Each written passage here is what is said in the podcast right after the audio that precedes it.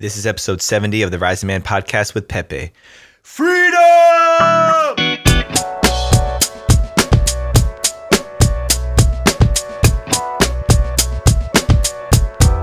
Welcome back, risers. Good morning, good afternoon, good evening to you, wherever you are in the world. Sending you a blessing and love from my heart. I'm your host and the creator of The Rising Man, Jeddy Azuma.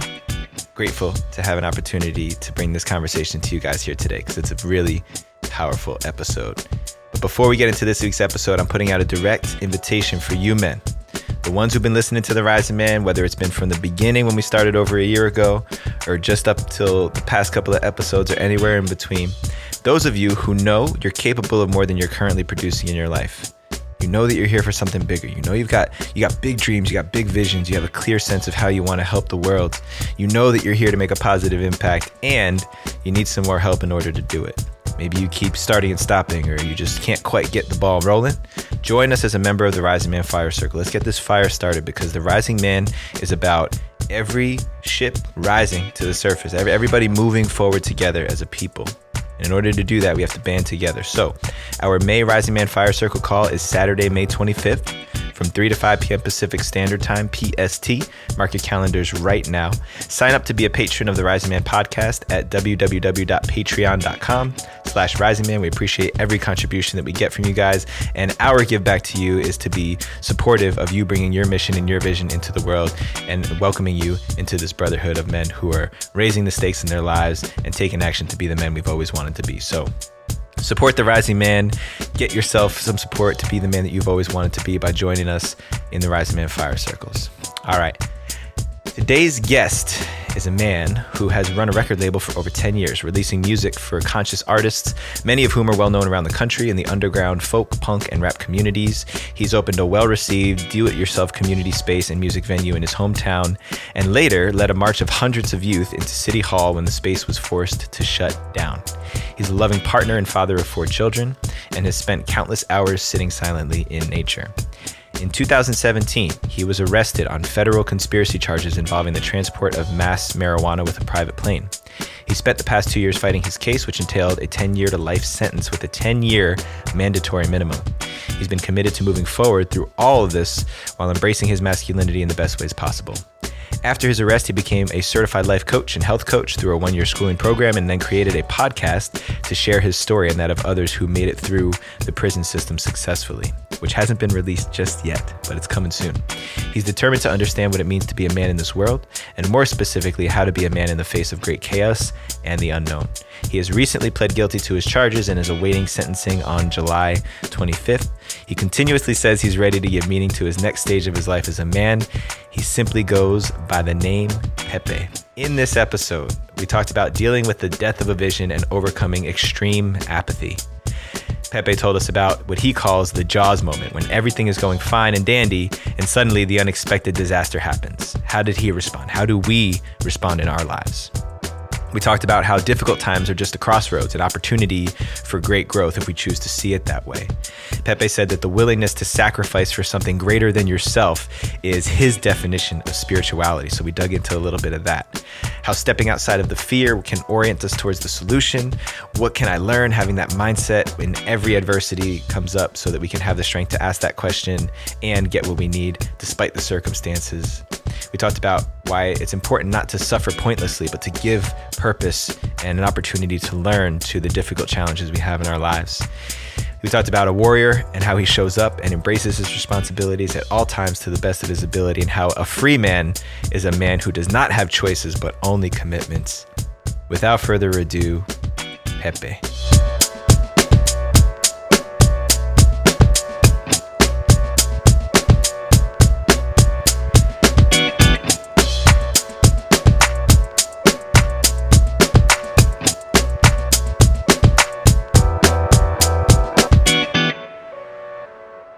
Welcome back, Rising Man family. I got a very special guest here today, a brother of mine who goes by the name of Pepe, coming in live from Connecticut.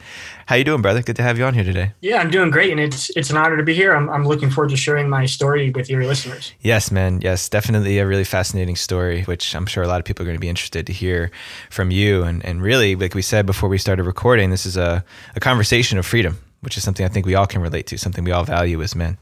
But before we dive into the nitty gritty of it all, let me ask you what I know you're waiting for. What is the difference between a boy and a man? For me, the difference is navigation. And what I mean by that is a man understands the tools that are available to him and he also understands how to use those tools to navigate through any situation mm, he's in. Mm-hmm. So, would you say that the process of becoming a man or getting ready to be a man is accumulating tools and figuring out how to use them? Yeah, definitely. It's accumulating them. I mean, I think some of the tools we have, like when we're born, and then others we, we can learn from other men. So it's accumulating them and becoming familiar with how to use them. Mm-hmm. So I'm hearing this more and more from men's responses to this question. It's that there's not a definitive moment in which you become a man. It's a it's a process. It's an unfolding. And I'm hearing something similar in you. So, at what point do you feel like you became a man, if, and and knew how to navigate the tools that you'd accumulated? There were different points in my life where I felt like that. You know, one was when I became a father. Um, I was I was rather young. I was 17, but at 17, you know, I stepped into manhood, but I didn't really understand how to use those tools that I was speaking of. And I think as time went on and I practiced fathering and had more life experience, I, I definitely be stepped into manhood more, but particularly now, and I'm I just turned 40 mm. um, this month. And I'd say it was probably in my late 30s after going through what I've been going through for the last two years. I really fine-tuned my my tools and how to use them. And and I definitely feel like I stepped into my masculinity more than I ever have mm. in this current mm-hmm. Well, before I ask you a little bit more about that, let's give everybody who's listening some context. So, for, for those people who don't know you, tell us a little bit about what you've been going through for the past couple of years, what you're up against, and why we're talking about freedom today. Yeah. So, about two years ago, somebody was arrested for carrying a large amount of marijuana on an airplane. And when they were arrested, they cooperated with the authorities and gave some names of people that were involved in that. And my name was one of those names. So for the past two years, I've been facing charges um, relating to the transport of mass marijuana involving an airplane. And later on, they also threw a money laundering charge at me. And these charges entailed a penalty of 10 years to life, and they had a mandatory minimum of 10 years, meaning the judge had no authority to give the person, me or others, less than 10 mm-hmm. years. And just to verify, it was a federal case that I'm dealing with, not a state mm-hmm. case. So I'm sure a lot of us who are listening, myself included, have never been in that type of situation. So let me just ask you this. The moment that that all started to unfold, maybe it was the moment of your arrest or when you were starting to gather the enormity of what you were facing. Just just paint the picture of what your experience was like. What was the process like? What was happening in your mind and and what showed up for you? Well, to paint a picture briefly to show some imagery, I was in a holding cell at a, at a local police station. And at the time, I wasn't acknowledging this, but I can say it now. I was in complete denial. I was in there, I was talking to one other person and saying I didn't think I would serve any time. I didn't think we were going to be in trouble that much. Um, so I was definitely in denial. That was my initial response. You know, but initial response was oh shit, and then it was denial about mm-hmm. what was coming. Mm-hmm. And how long did that last for? How long were you in that state of just denying the reality of it? Denial lasted for about three weeks, and you know I want to go into that briefly. That denial took some very unhealthy forms. When I went home, uh, I was released from custody on bond, and I went home and I had an ankle bracelet on, and I was on home confinement in the beginning of this so I couldn't leave my house. And my partner, she would get up in the morning and go to work. And I would get up with her as if I was preparing for my day and, and, doing my normal routine. And then as soon as she would leave, I would get back in bed and I would just like binge mm-hmm. watch Netflix. And I'd lay in bed and in my pajamas and I'd stay there all day for hours until I heard her car come home. And I'd quickly jump out of bed, close the computer, throw on some clothes, get out of my pajamas. And when she came in the house, I would act like I was up all day, okay, and, and going through my day without mm. much of a problem. And I did that for a couple of weeks and, and I, you know, kept how I really felt from her and everyone else around me. Mm. Wow, man! I, I, just hearing that, I, am putting myself in your shoes, imagining what it would be like not to be able to leave the house. And you know, it's, it's actually kind of ironic because I've been in a, a relatable situation over the past two and a half weeks as we've been taking care of my new baby baby girl. I'm used to being out slaying dragons, working, punching in, punching out, taking care of business all day. So I'm I'm out of the house more than I'm not. And so, you know, just like with our first child, those first 2 weeks of relative home confinement drove me nuts. You know, within within 7 days of being home, I was on the phone with a buddy saying, "Man, I, I feel like I'm less of a man. I feel like I'm not doing my diligence to take care of my family. And so that was, and, and I knew that that was temporary. I knew that that was going to end. So I'm, I'm just imagining that experience of what's, what's coming, what's, what's waiting for me on the other side of that. And I know that that was a big thing for you. We talked about that you, without knowing what the outcome was going to be, uh, what was that like for you? How, was that process? Without knowing an outcome in the beginning parts, I felt like my life was over. You know, I, I gave up on my vision. You know, I had a vision for my life previous to my arrest and then that all collapsed and i had no idea of an outcome and it, i just lost a lot of motivation mm. i didn't have anything to strive for at that point mm-hmm. and you were you said you just turned 40 so you were 38 years old when this all happened yes okay so 38 years old man just in the grand scheme of things yeah, that's that's that's when we're right in the middle of building our kingdom so, what, what, what were your plans? What were you what were you looking to do before all this happened? Uh, my plans were just as you said, building the kingdom. You know, I was literally in the beginning stages of discussing with my girlfriend the purchasing of a home, perhaps um, a home with some land. We wanted to maybe live more closely with the land. You know, that was a, a big theme that we were kind of building towards at that point in time. Mm-hmm. And you have how many children? So I have four children with my ex. Mm-hmm. Okay, and what are the, what are the age ranges on them? So my youngest just turned 11, and then my oldest is 22. Mm-hmm.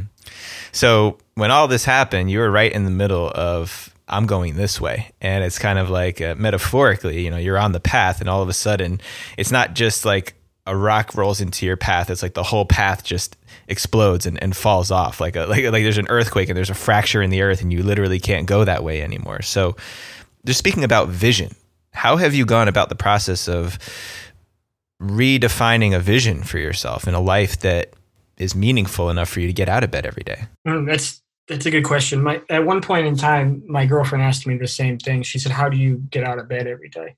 So mm. I, I, realized, you know, obviously I was suffering, and, I, and for a long time I hid that from people for those three weeks.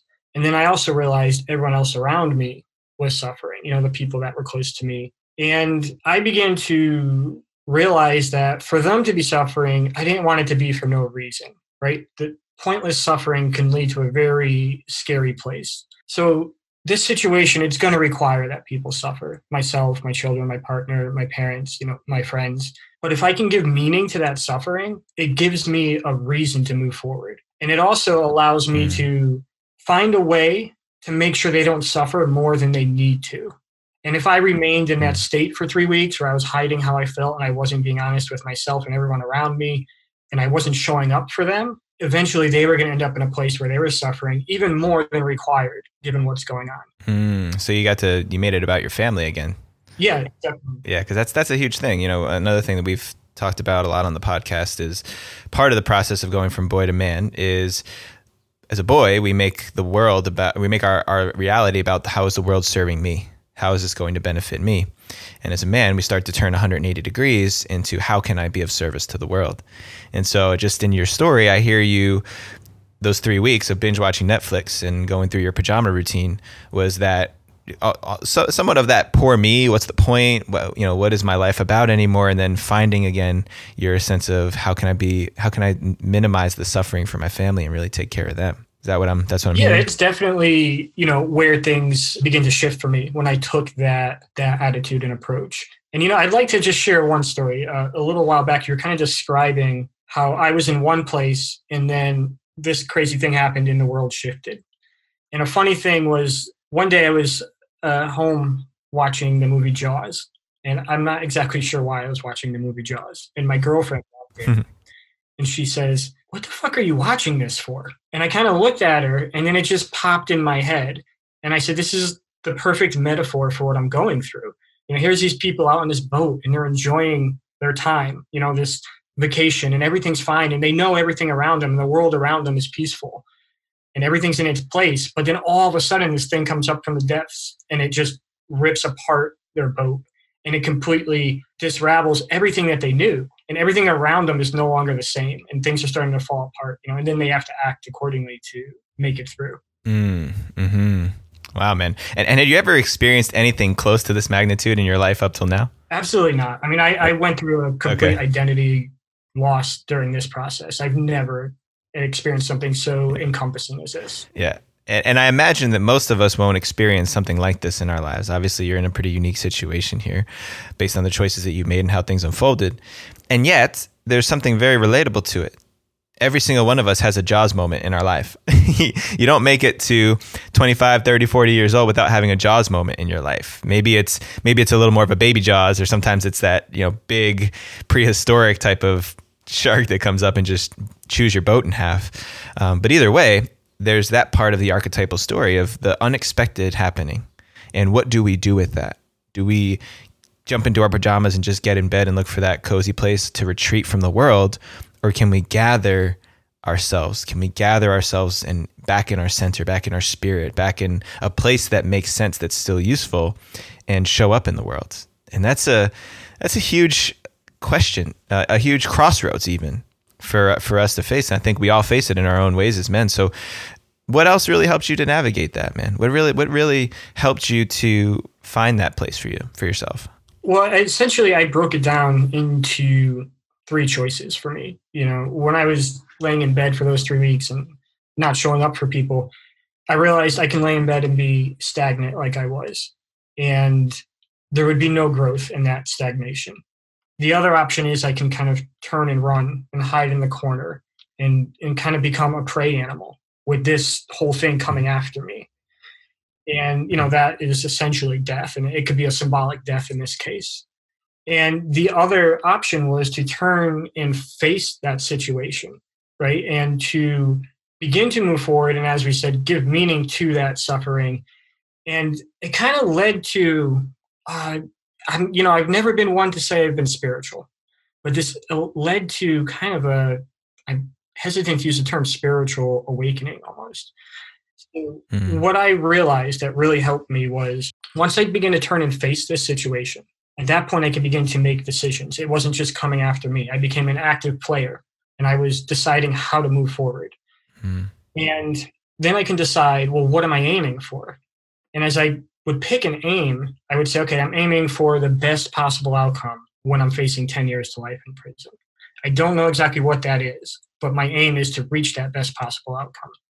And then I realized, well, I've mm. got to be committed to that and willing to sacrifice to reach that best possible outcome. And, and that really changed my behavior. And the spiritual part came in when I realized I was acting in a way as if I was following this best possible outcome, but I had no idea what that was and to have such a strong belief and willingness to sacrifice for something when I don't exactly know what it is, it required a spiritual connection for sure. Mm.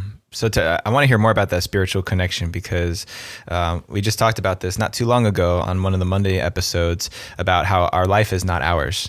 And I, and I spoke a little bit of some of the wisdom I've accumulated and, and received from other people that if we live a life that's really not for us, then we're living a life that is for results and we're fighting for something that we may never even see. So, what does the world look like when we're fighting for something that we may never even see? So, here you are, you're really facing that right now. So, tell me, tell me more about that. Tell me more about that awakening and, and what was revealed to you. Yeah, I mean, the, the thing that it really showed me, it, it showed me how to motivate myself to move out of that funk I was in. And, and that awakening, it just made me realize I was connected to something greater than myself. You know, that's really what is showing me that there's something beyond me, beyond, you know, this situation I'm facing that has a power to it. And, and it's hard for me to describe exactly what that is. But I realized, you know, mm-hmm. that if I seek to move towards that and I'm willing to sacrifice, you know, parts of my life for that, it's likely to lead me to the best place. And yeah, it's just it's it's really interesting to me. You know, this is a new thing for me to have a, a spiritual connection like that, to have a belief in something that I cannot fully describe. And mm. it's it's something that I, I've struggled with for years trying to understand spirituality. And and for me, I mean, I guess that's my meaning is that the willingness to sacrifice for something greater than yourself. Mm. I like that. I like that as a definition for spirituality, and um, maybe even something that's tied into a definition of faith. I hear mm-hmm. the word faith and the word trust come up in my mind, and I know as soon as the word faith is thrown out, because I was raised in a in a Catholic background, it has a certain connotation to it. So let me. So what would you say? What are your beliefs about faith as a man who didn't have a belief in a higher power until Jaws came and chewed your boat apart? Yeah, I mean that was hard for me too. You know, your, your description there of, of how you were raised and, and kind of having an allergy to that word. You know, I'm the same. And you know, it was just recently. I mean, I had to sit here and say to myself, you know, I do have faith, and and like I said, it's a faith in that unknown that I'm striving for. That the unknown is going to provide me the best possible outcome if I act appropriately. And to have faith in that, you know, it's it's a tricky thing to describe, but you know, like I said, it's just it's a spiritual meaning for me. Yeah, yeah, and I think it's also something related to the conversation of of manhood or even adulthood. Is that faith requires risk taking. It's it's like gambling. It's like spiritual gambling. You know, putting your faith in a higher power and, and trusting that things are going to work out in a favorable way. It's like putting going all in on red and not knowing if it, if how the how the ball is going to land, but just trusting that it's going to land in the right spot. So um, this idea of, of, of taking a risk and, and risking your faith and risking your surrendering control really is what it is to something that's outside of you and resting your morals and resting your your laurels on that that I'm going to be okay that my family's going to be okay somehow this is all going to unfold and it's for the better man that's just it's just an incredible journey. And I think in, in many respects, we're all on that same journey, you know, and, and the, the cards are different, but we're all playing the same game of being able to trust so deeply that we're taken care of in a way that we can't comprehend, that we can't even perceive, that we need not worry or fear about our about our own livelihood. And as soon as we step outside of that fear for ourselves, then that's when we turn 180 degrees and we figure out how can we be a part of the solution? How can we be a part of making this world a better place? Yeah, and it, it also steps into what can we learn, right? Hearing, listening to you describe that, it's also in those situations, in stepping into that faith and kind of stepping into that risk, you know, we can ask, what can I learn from this? And that's, you know, a very important piece for me as well. Mm-hmm. So, so let's go there then. What, what have you learned from your experience so far? I'm, I'm sure it's a lot. Yeah. so what, what, what, what's the most poignant message that you want to convey right now about that? Well, one we kind of already talked about, and that is related to suffering. And one of the most important things I learned is if you're going to suffer, find a way to give meaning to that suffering. You know, don't suffer pointlessly. So that's one of the most important things. We already talked about that. But some other things I learned about, I learned a lot about who I am as a man. That's been challenging. It's been exciting. It's been beautiful. It's it's been hard. It's been scary. You mentioned something in your notes that you sent me. You said that everyone's asking you the same thing right now. I want to know what kind of man you really are. So tell us tell us a little bit about that because to me that's wow, that's a big question.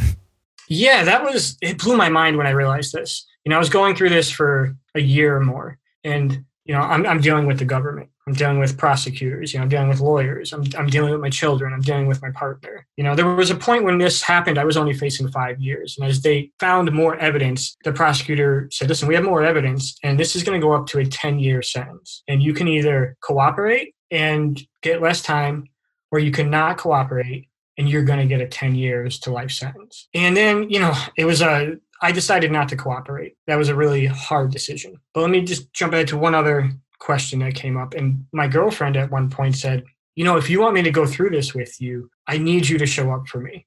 I need you to be here for me. And those are two of the major areas where they were both asking me the same thing. They were saying, I want to know what kind of man you are. You know, here you are in this situation. What are you going to do?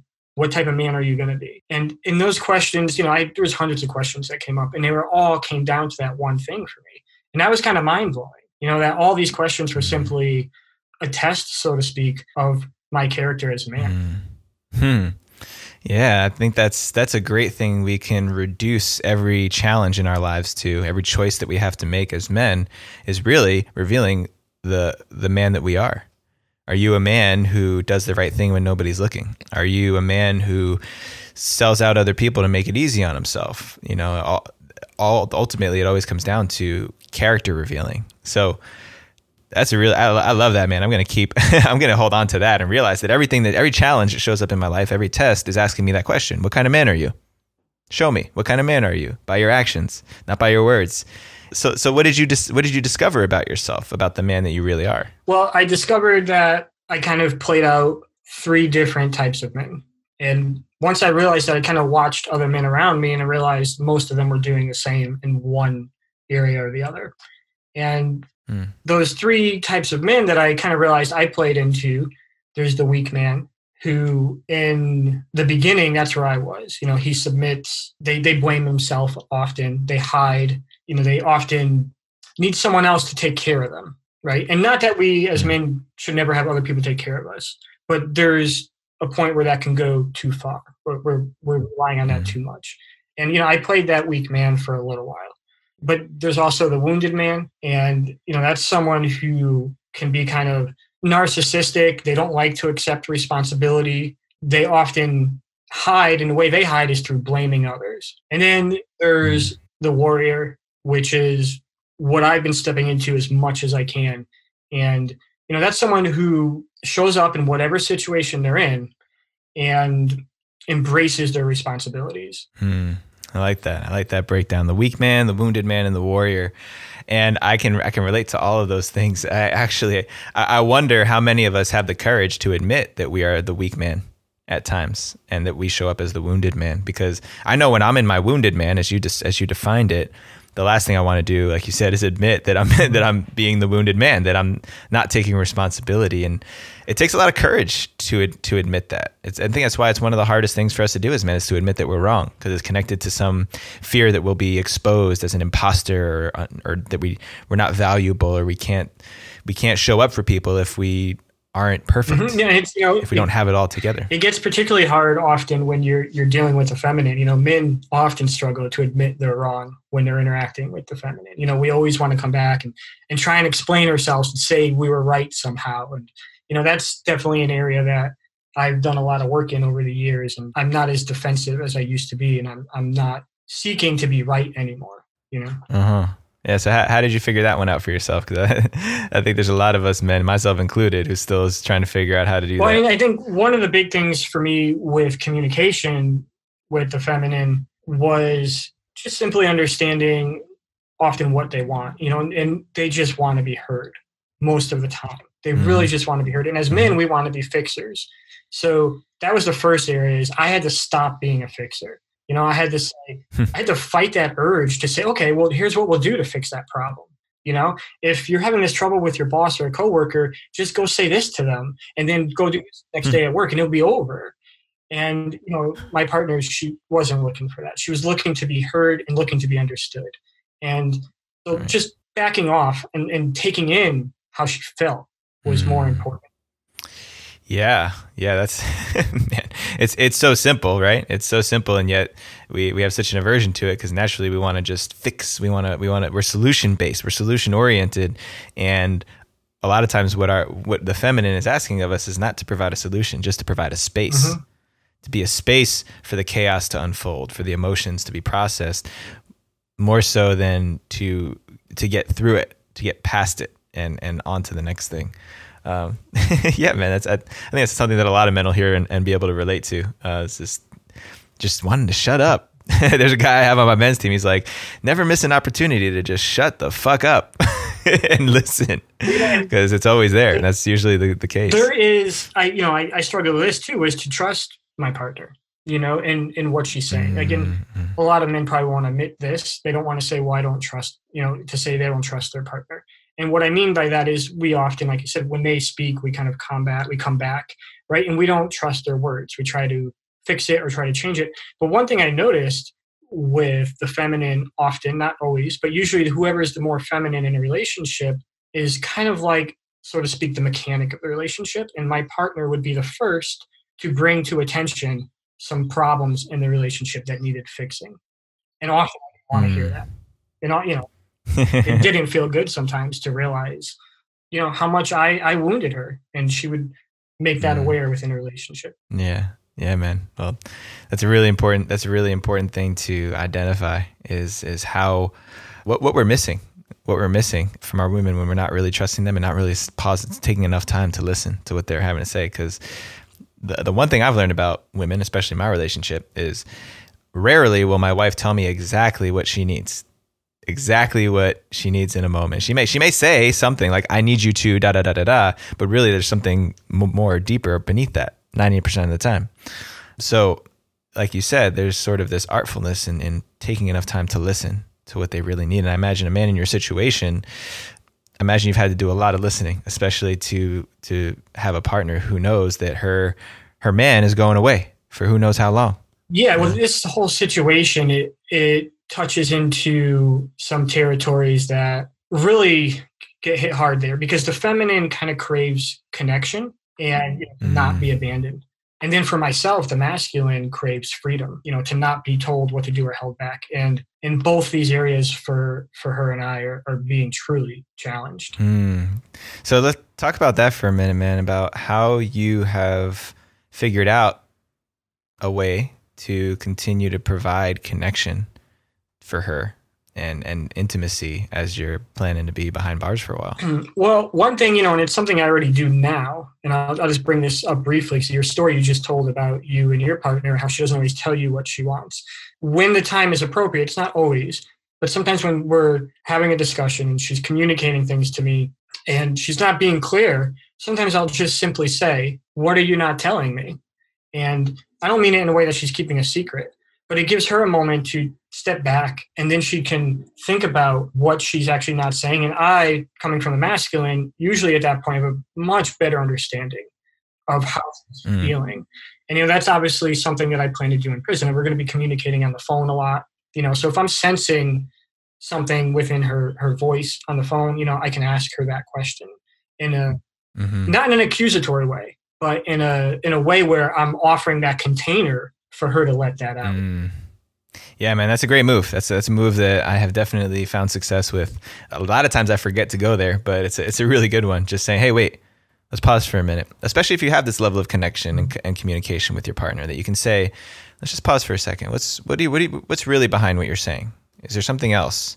Because, like you said, a lot of times there really is, and they, they sometimes they don't even know it. They're they're they are communicating through the emotion of what they're saying, not what they're actually saying.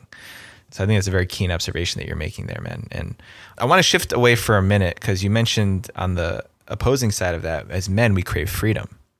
That word freedom, man, is just so it's such a interesting one for me because I think that's something that we as men, one of the big problems in our society is that men aren't experiencing freedom for a lot of different reasons. Some of them are personal reasons, internal reasons, and a lot of them I think are also social expectations that we have, societal expectations of who men should be or need to be that limits our sense of freedom.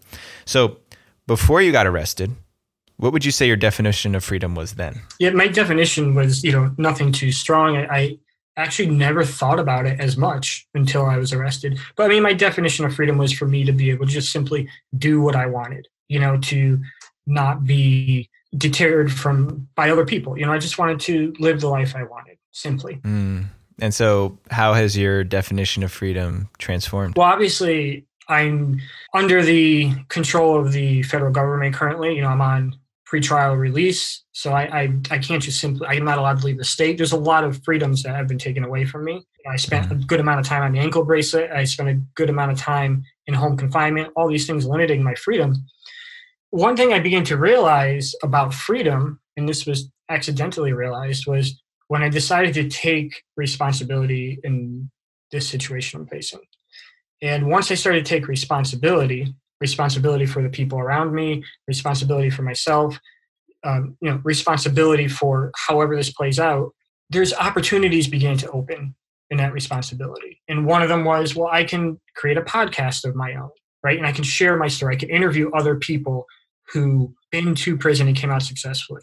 Another opportunity was to, you know, sit down with my partner and figure out ways that we can communicate and maintain a relationship while we're in prison. And then other people started reaching out to me through the podcast. You know, I I just realized that with responsibility comes more opportunities, and opportunity is essentially freedom. I had more choices. The more I took on, mm. the more choices I was able to make which gave me a sense of freedom. You know, when I before I took mm. on responsibility, I was just waiting for things to happen. I had no choices to make. And I think, mm. you know, responsibility creates the opportunity which leads to freedom. Hmm. That's awesome, man. I, I would expand that a little bit further in my definition of freedom that choosing to take responsibility, and I would define that as commitment. And I've heard a, dis- a, definition of freedom that a free man is not a man with choices, but a man who only has commitments, because that's truly when a man is free. When we have free, when we have per- perceived or pseudo a pseudo sense of freedom, where we can have all these opportunities and possibilities available to us, we end up stagnating in in indecision but when we're committed, when, we when we take on responsibility and we have purpose and meaning again, is truly when we experience that sense of freedom freedom to be ourselves, freedom to be ourselves on our terms. And to me, I think that's where this might be a little bit unique for you because part of your freedom, it seems, in my perspective, is not on your terms. You, you you're not choosing to go to prison. You're you're cooperating, but I don't think that would be your choice if you had it your way. So how do you how are you negotiating that piece and and still claiming freedom for yourself f- with the part that's been taken from you? In those areas, I've really delved into what I would call an inner freedom. I've really delved into kind of finding a way to be at peace with myself. And that gives me a sense of freedom as I move through these areas where I'm feeling control from outside sources. You know, I'm not struggling against them, and I do find a way to kind of move within them and at least expand my wings, so to speak, within those confines to the largest degree I could. Mm. Yeah, man. Even just imagining as we're, as we're having this conversation, I'm seeing that nobody can ever really take your mind from you. Nobody can ever really take your body from you, and no one can really ever take your spirit from you, especially despite the circumstances that you find your mind, body, and spirit in because of the society and the cultural structure that we have, that's always yours. It's just the perception of where you are existing and how you can play out your story that makes it positive or negative or something that feels good and feels of our own, feels freedom, feels free, or something that feels confined. You know, on my podcast, I've interviewed several men who've been to prison, and it's come up often that many of them, while they were there, felt more free than they ever have in their life. You know, they found a way to exist that led to more freedom than they've ever experienced while in prison. In what ways, man? I'm so fascinated by that. I think that they were one of the things they did is they broke free from these chains, so to speak, and these ways of life that they felt they had to be connected to, right? Their old ways that were not providing any anything positive for themselves. And that they found hmm. ways to find meaning within their own self, not simply with everything around them. And that the, the value and meaning in their own self gave them that sense of freedom. Hmm. Wow. And uh, you know what? A, what a powerful instrument of of imprisonment and confinement to reveal that, to reveal that freedom has been there all along, underneath everything. That's that's powerful, man. And I would like to just point out one thing that a lot of people say, you know, that prison uh, can give people that sense of freedom but I would word it differently. I just, from everyone I talk to and from what I understand, that they gained that freedom in spite of prison, not because of prison. Ah, in spite of, yeah. And to me, that's that's claiming your your authority. You know, even though even though the authorities, quote unquote, are telling you what to do, when to eat, where to shit, and all that stuff, you're still not get choosing to give away your personal authority. That that you are your own. You're you're still sovereign within yourself. It's amazing, man. I, I, think that it's well. Let me ask you. Let me ask you. Do you wish the circumstances were different? It's a hard question. Some ways yes, some ways no. You know, I mean, I wish I wasn't going to prison for the sake of my children and my partner and, and my parents and my family. You know, it's it's not something I want them to have to experience. But at the same time, the circumstances of, of this situation so far have led me to some amazing breakthroughs in my life and amazing areas of who I am becoming. So I'm I'm, I'm grateful of that. Mm-hmm. And I, having known you and witnessed you for the past year on your journey, I would say that it's not it's not a matter of the what that you're going through; it's how you've shown up in the process of it that's made it meaningful. Because I'm sure there's a, as as many or more stories of, of guys who go to prison with the with the context that their life is over, and so they don't find this internal peace within themselves. And um, I wonder if you'll come across any, any of those guys in your in your travels and while you're in there what, what is your plan of, of how you can continue to be of service with your me- message and your mission outside of the podcast because to me the podcast is for the outside world are you do you have any ideas of how you want to be of service while you're in there yeah well one i want to say about the podcast I, it's not going to only be for the outside world because my my goal here is to have it transcribed and people can actually mail in the episodes to other people who are serving time so they can gain value from oh, wow. the podcast in that way. But amazing. You know, I also during this whole process after I was arrested, I went to school for 1 year to become a certified life coach and a certified health coach. And I do plan to carry that skills and knowledge that I gained there to helping other men who are serving time. I'm particularly interested in in working with men at this point in my life, and I think prison is a place where there'll be you know a decent amount of men who might be in need of some guidance and service. So I think it's a great place to exercise the skills and knowledge that I gained. Tell me this, Pepe. What does the next chapter of your life look like in in with the best possible outcome? The way that you envision it. Tell us what that story looks like. This chapter of being in prison for the for the next X amount of years. So, well, are you asking the time in prison or the time after? The time in prison specifically, and then we could talk about the time okay. after. Yeah, the, the best possible outcome there is for me to continue my podcast. And, you know, what I'm hoping there is that my co host, Ben, will take over the podcast. I can call in to him from through prison phone lines and he can record our conversation. So I will still be contributing to the world through the podcast. That's very important to me. Um, as I said, that's one way of assigning meaning to the suffering I'm going to have to endure. Because I know it's not going to be easy for me, right? But if I can give it that meaning, and that's one way I will. Uh, another way, as I mentioned, is working with the men on the inside. And then another way is going uh, extremely deep into my inner self, you know, exploring that that inner freedom. I think I'm going to learn more about freedom than most people will through this experience. So I'm I'm really looking forward to that experience. And then one of the greatest things for me, and it sounds so crazy to say, is I think this is going to do a lot of good for my relationship if we get through this because we're going to develop and learn new ways of communication that the average couple doesn't get to experience. Mm. Agreed, man. I think that, like you said, you're going to learn more about freedom than probably most people will in, in a whole lifetime. I think there's a there's a lot of people who are not confined or never will never serve a prison sentence, but also never experience freedom in the way that you will. So I think that it's just such a great reminder, man. If there's one thing that I take away from your story, it's that wow, my circumstances could be different, and my sense of my perceptions of my reality are only true if I say they are and that I have the same opportunity that you do. I don't need to get arrested and face federal charges to examine my reality and how I'm holding things. So that's uh, it's, it's beautiful medicine. I'll say for myself, you already have given me in the time that I've known you in witnessing your your process. Is is it okay if we share the story about the the fire? Absolutely. Also. Yeah. Okay. Yeah. So Phoenix coming it, into my life. Oh, oh my God, man! So tell tell us that story because if if not facing you know ten years to life in prison wasn't enough, what what happened to you just over a year ago? So, you know, this was at a point in time where I was going through this identity crisis, so to speak. As I said, you know, I everything was falling apart. It seemed, and, and I had been arrested, and you know, all the old ways I identified as were, were falling apart. And I was really working on letting go of those old identities. I needed to let go of them in order to move forward. And I was kind of struggling with that. It wasn't easy. And so the last thing that was pretty much left in my life, besides the people I knew, that had a connection to these old identities was my home. And while I'm doing my best to let go and I just couldn't do it, one day there was a fire at the apartment building that I lived in, and it just made its way over to my apartment and it completely destroyed my home. I mean, everything I owned, or 90% of everything I owned, was was lost.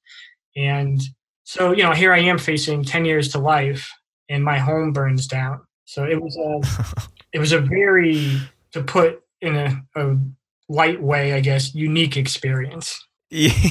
yeah, man, definitely unique. And I remember because we were in in relationship at this point, and I remember when that happened.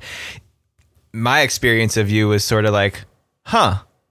So that happened. Whereas anybody else who has their house burned down would be like, oh my God, what do I do? My life, all my stuff, all my things. And you're just like, huh, okay. that was an interesting twist I didn't see coming, but you certainly didn't unravel you certainly didn't lose a sense of who you were. No, if anything, it, like I said, there was the last bits of that old identity, some of which was no longer valid, and and that kind of the world was just saying, hey, if you can't let go of these certain things, we're going to help you.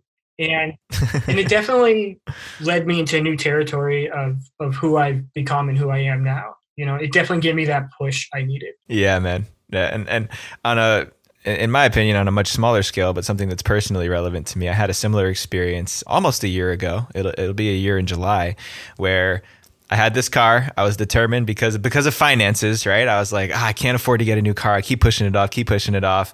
I'm not going to get a new car. It had like 225,000 miles on it. I said, I'm going to run this thing until it falls off the tires, you know, until the wheels fall off. You know, I got I was driving to a client's house and I got rear-ended by a 16 17 year old girl on her way to her high school graduation and I, and my car was totaled because it was so old. It had so many miles on it. They're like this isn't even worth having and it forced me into buying a new car. You know, I, I it was fortuitous because you know she took responsibility. I got some money back for that, and uh, it all worked out. But had that not happened, I wouldn't have said, "Okay, it's time to buy a new car." I would have I would have kept that car for who knows, maybe another six months to a year. So it, it is it is beautiful how some way sometimes the universe just intervenes and says, "Well, let's help you along a little bit."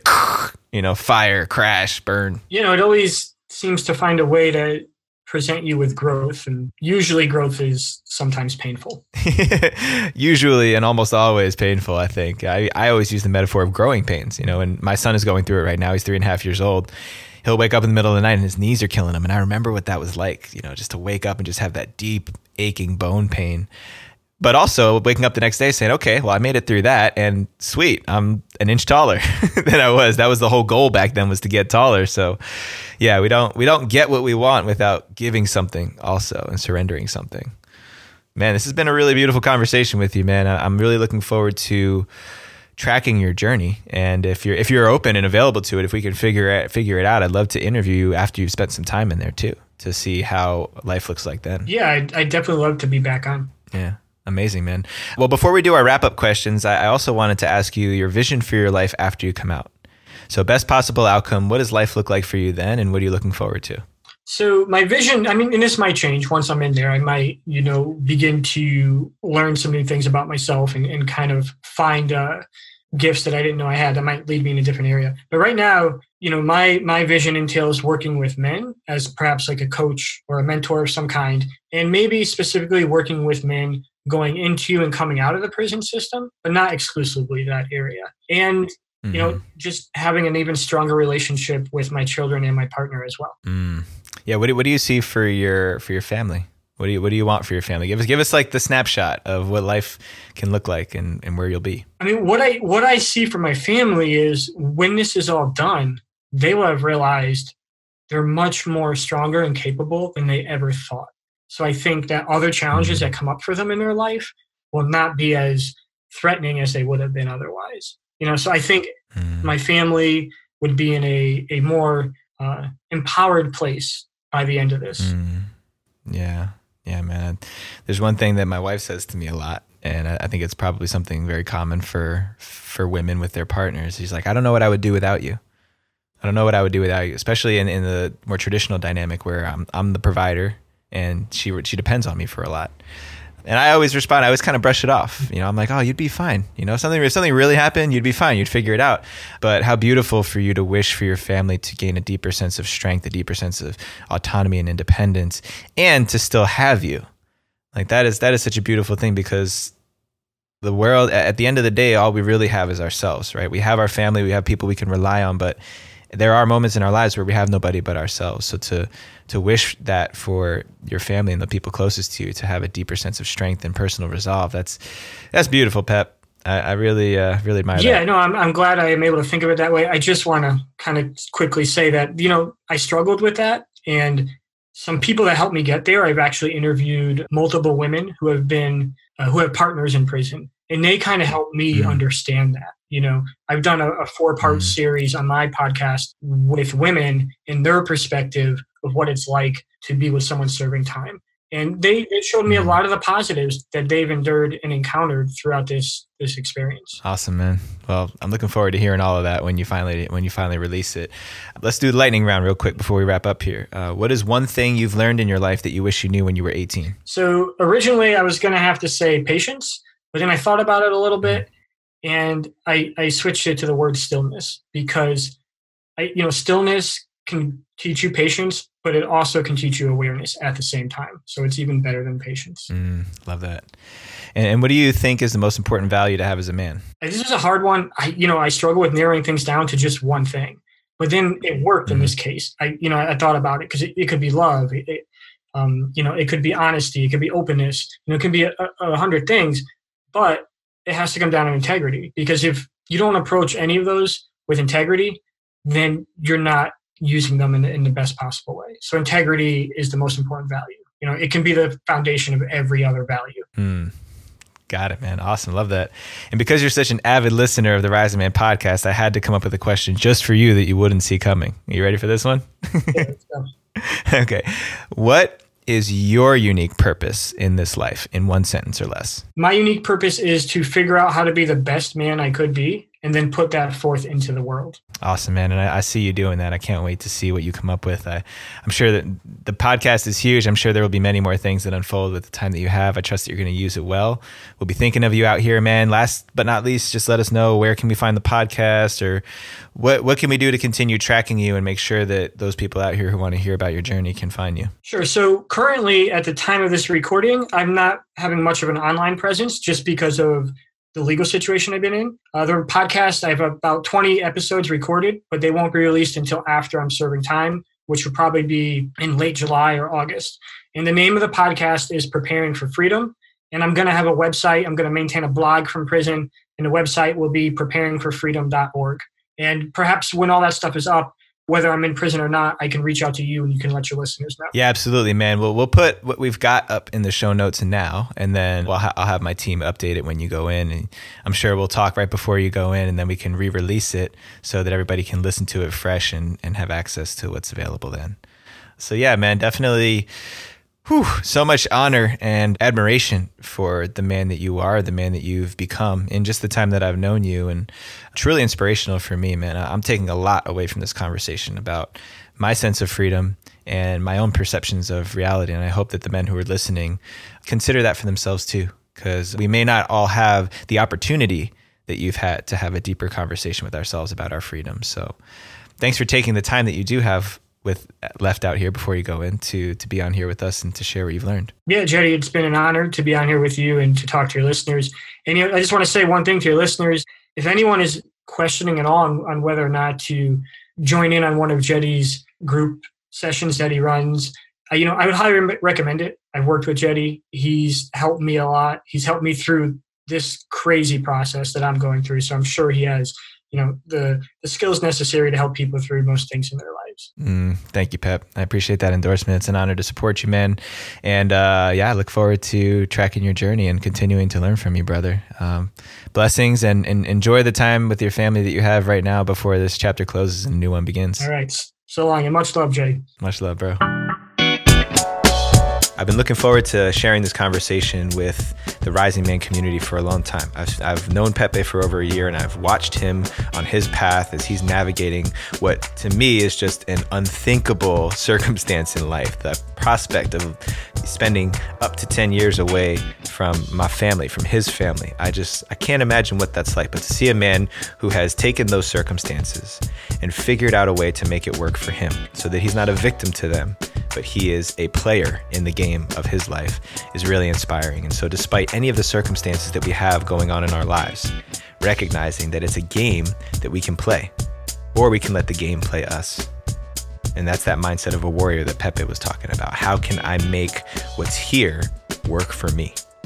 So, every one of you guys who's fired up, who heard this episode and wants to get more active in taking charge of your life and making shit happen in your world, the next Rising Man Fire Circle is May 25th, 3 to 5 p.m. Pacific Standard Time. Mark your calendar.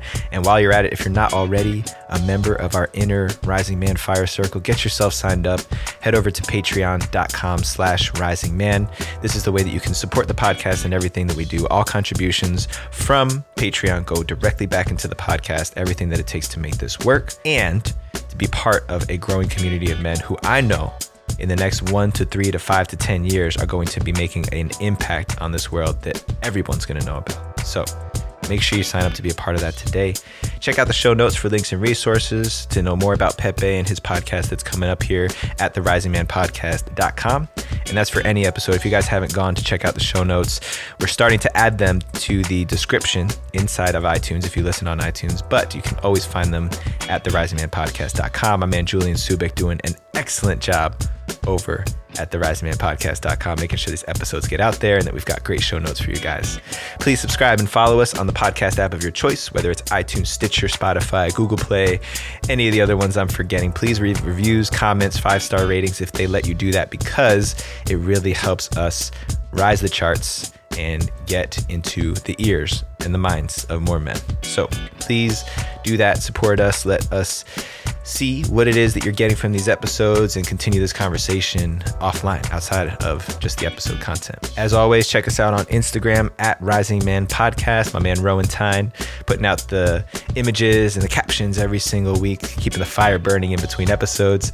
Please share that content up as well. You know, tag a man in it. Next time you see one, tag a man who you know could benefit from being part of this Rising Man community. Shout out to Sean Offenbach at Infinite Melodix at Infinite M E L O D I X. Just got off the phone with my man before I recorded this, and, and he's doing big things in the world. So make sure you guys give him a follow. Anybody, and I mean anybody, who has some audio needs, engineering needs, branding needs, Sean's your man. He's doing big things in the world, making waves, and has really made the Rising Man possible from the beginning. So big love to you, Sean. And last but not least, my man Mark Rose, our Rising Man Fire Circle manager, fire tender, fire keeper. He is the guy who is your liaison if you do choose to step inside the fire circle. So make sure you reach out to him, give him some love. He's been doing a great job keeping those fires stoked. For the rest of us, until next time, rise up and claim your destiny.